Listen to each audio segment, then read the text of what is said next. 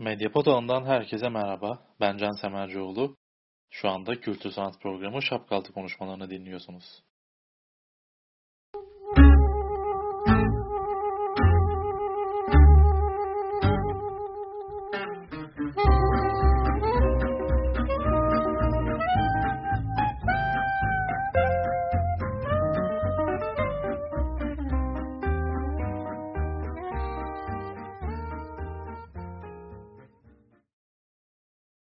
Bu haftaki bölümümüzde kitapların artık pahalı olmasını ele alacağız.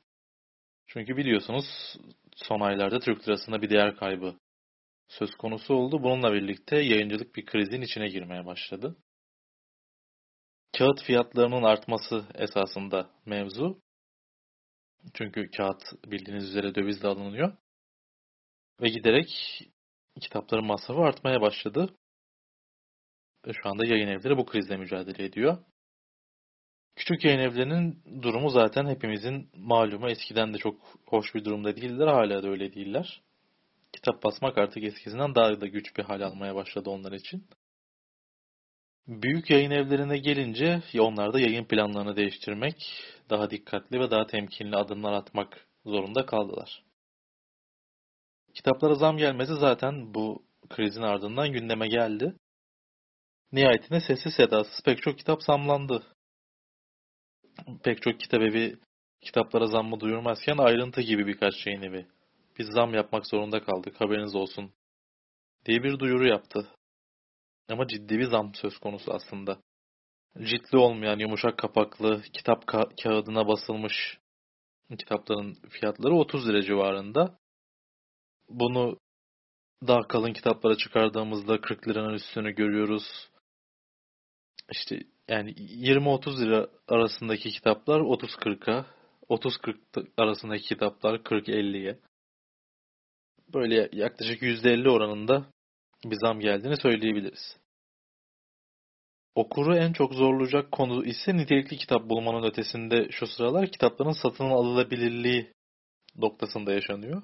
Örneğin birkaç sene önce 100 sayfalık bir kitabı almak için 10 lira vermek yeterliydi. Şimdi bu işte 16-17 lira, kimi yerlerde 20 lira gibi bir şeye ulaşmış durumda. Belli bir standardı vardı o şeyin kitap fiyatlarının bir nebze daha arttı.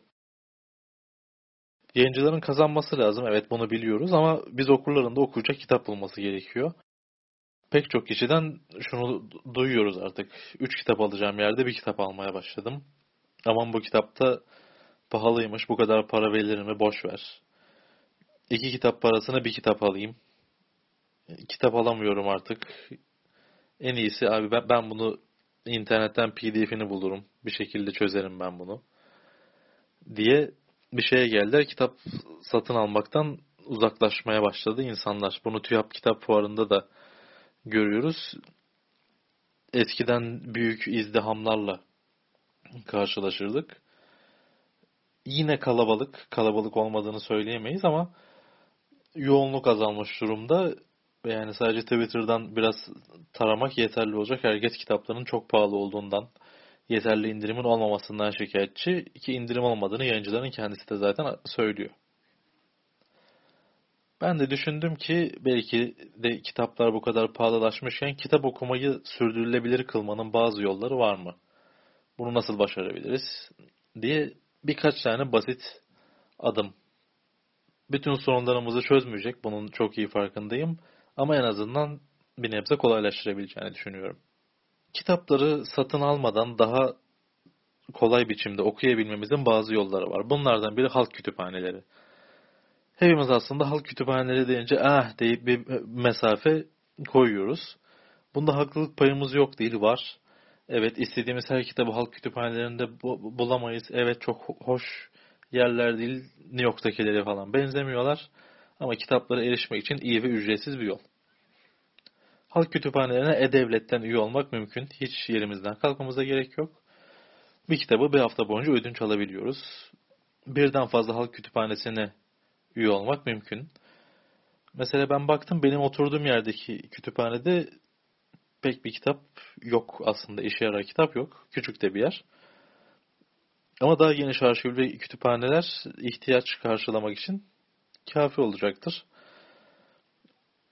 Ama şey yapılamıyor maalesef halk kütüphanelerinde. Her kütüphanenin içinde ne var ne yok diye bir katalog taraması yapamıyoruz kütüphane bazlı. Ama genel olarak bütün kütüphanelerde ne var onu araştırabiliyoruz. Hangi kütüphanede neyin olduğunu görebiliyoruz en azından. Risk almaya değer bir uygulama bence. Pek de risk de demeye de gerek yok bir yandan. Halk kütüphanelerinin en büyük avantajı ücretsiz olması.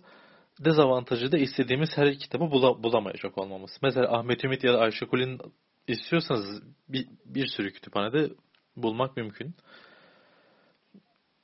Ama Paul Auster'ın yeni çıkan kitabını bulup da okuyayım derseniz bunu bulmak hakikaten zor olabilir. Şimdi bir de hükümette millet kıraathaneleri çıkardı. Orada işte Üsküdar'da açılan da 20 bin, 20 bin farklı kitap olduğu söyleniyor. Ama ne tür kitaplar var? Biraz gidip bakmak lazım galiba. Kitap bulmanın bir başka yolu yine kütüphaneler. Bu sefer okul kütüphaneleri, üniversite kütüphaneleri. Eğer üniversite öğrencisiyseniz bayağı şanslısınız. Çünkü okul kütüphanelerinde istediğiniz her kitaba gerek dijital olsun, gerek basılı olsun rahat rahat bulabilirsiniz. Evet her okulun matbu kütüphanesi o kadar zengin değil. Bunu, bunu kabul ediyorum. Ama hepsinde yine de roman bulabiliyorsunuz. Eğer edebiyat okumak istiyorsanız. Mesela ben Bilgi Üniversitesi'nin kütüphanesinde epey bir roman bulup okumuştum. Yüksek lisans yaptığım zaman.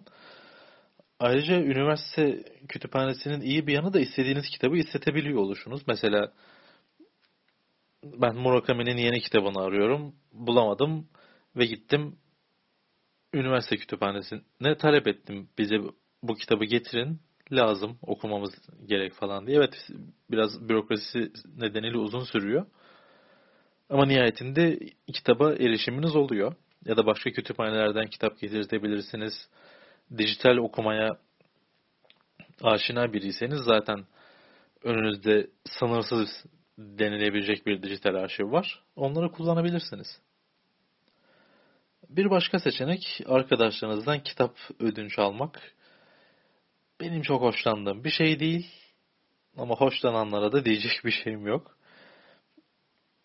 Nihayetinde başkasının kitaplığını boş boş duran bir kitap sizin işinize yarayabilir ya da sizde bomboş duran bir kitap başkasının işine yarayabilir. İyi bir fikir gibi duruyor bence. Bir diğer seçenek kitap kokusundan vazgeçmeyenleri çok hoşnut edecek bir yöntem değil. Çünkü e-kitaptan söz ediyorum.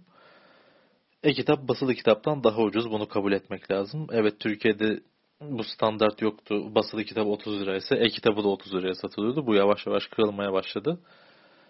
Doğru bir yöne doğru evriliyor. Evet elinizde matbu bir malzeme olmayacak. Evet ekrandan okumak zorunda kalacaksınız. Bir e-kitap okuyucunuz yoksa telefondan, bilgisayardan okumak zorunda kalacaksınız belki. Ama nihayetinde kitabı okumayı başaracaksınız. E-kitapları aklınıza gelebilecek her türlü kitap satış sitesinden edinebiliyorsunuz. İngilizce kitaplar için Amazon'u kullanabilirsiniz. Eğer İngilizce okuyorum diyorsanız zaten çok çok daha ucuz alacaksınız kitapları. 1 dolara, 2 dolara, belki sent bazında da alabilirsiniz özellikle kampanya dönemlerine denk gelmeniz gerekiyor. 40-50 lira değerindeki bir kitabı 2-3 liraya alabiliyorsunuz. Bu inanılmaz bir şey. E, madem e-kitap seviyorsanız eğer, kitap uygulamaları da bayağı işe yarar. Ayda 25 liraya Storytel'e üye olabilirsiniz. Ve aklınıza gelebilecek bir sürü sesli kitaba ulaşabiliyorsunuz. Bir de Bookmate var. İlk 3 ayı 9 lira. Onları cep telefonu üzerinden e-kitap okuyabilirsiniz. Kitapların Spotify gibi adlandırmak mümkün. Kitap uygulama ile ilgili bir bölüm yapmıştık. Şapka altı konuşmaların ikinci bölümünü dinlerseniz bu adam size de yardımcı olacaktır. Yok bunların hiçbiri beni tatmin etmedi. Daha farklı bir şey yapmak istiyorum diyorsanız tıpkı bir okuma kulübü gibi bir kitap ödünç kulübü de kurabilirsiniz. Arkadaşlarınızla bir araya gelip ya da hiç kimseyle bir araya da gelmeden de olabilir bu. Bir WhatsApp grubu açmak, bir Facebook grubu açmak ve buraya güvendiğiniz 5-10 kişiyi eklemek. Farklı eğilimlerden olursa farklı farklı kitaplar okuma şansınız olur. bir kitap havuzu oluşturup sürekli kitapları döndürmek kendi aranızda. Buluşup birbirinize vermek, almak. Hem bu düzenli bir şey de yaratabilir. Tamamen sizin isteğinize kalmış bir şey. Başka yöntemler de var ama bunlar yasal yöntemler değil. Evet korsan kitap daha ucuz. İnternetten pdf indirmek bedava. Ama bunların hiçbiri yasal değil. Eğer çeviri bir eseri tutup da pdf'inden okuyorsanız ya da korsan kitabını alıyorsanız çevirmenin muhtemelen kazanacağı parayı siz başkalarına kazandırmış oluyorsunuz. Ya da onun para kazanmasını engellemiş oluyorsunuz. Kitap pahalılığı ile ilgili bu, bu birkaç adım uygulamak bütün sorunlarımızı çözmüyor belki ama hayat kurtarıcı olabilir. Bence biraz bunun üzerine eğilmekte fayda var. Şapkalı konuşmalarından bu haftalık bu kadar. Ben Can Semercioğlu. Biraz daha dinlemek isterseniz Şapkalı konuşmalarının eski bölümlerine bakabilir ya da Nida Diç sunduğu Anlatsam Roman Olur'u dinleyebilirsiniz. Sarpan Uzunoğlu'nun haber ekonomisi ise benim favorim. Medyapod'un daha kaliteli yayın yapabilmesi için sizin de yapabileceğiniz bir şey var. Tek yapmanız gereken patreon.com slash medyapod adresine gitmek. Bir sonraki programda görüşmek üzere. Hoşçakalın.